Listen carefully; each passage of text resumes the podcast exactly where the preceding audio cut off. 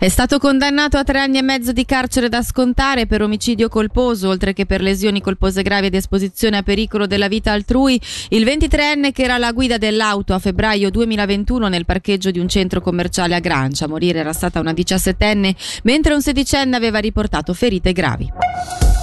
Il Consiglio di Stato ha chiesto un credito di oltre 7 milioni e un'autorizzazione alla spesa di oltre 16 milioni per la riorganizzazione del nodo intermodale alla stazione FFS di Locarno Muralto. Obiettivo dei lavori, che secondo i piani dureranno circa due anni e mezzo, suddivisi in otto tappe, è quello di rivoluzionare la mobilità privata e pubblica nella zona.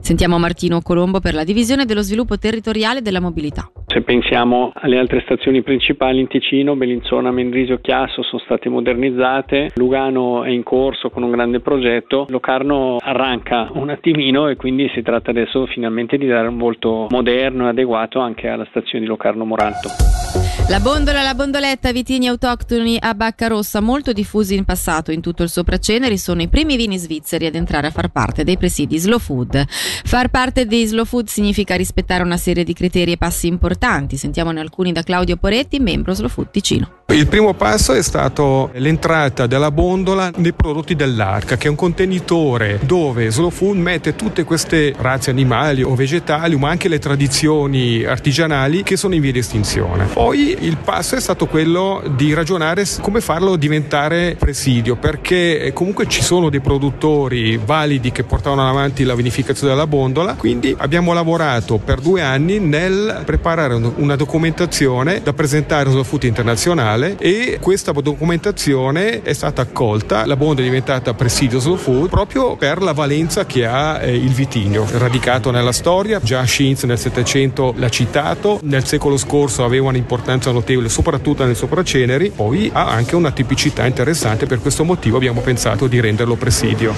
Dalla redazione per il momento è tutto, prossimo appuntamento tra meno di un'ora.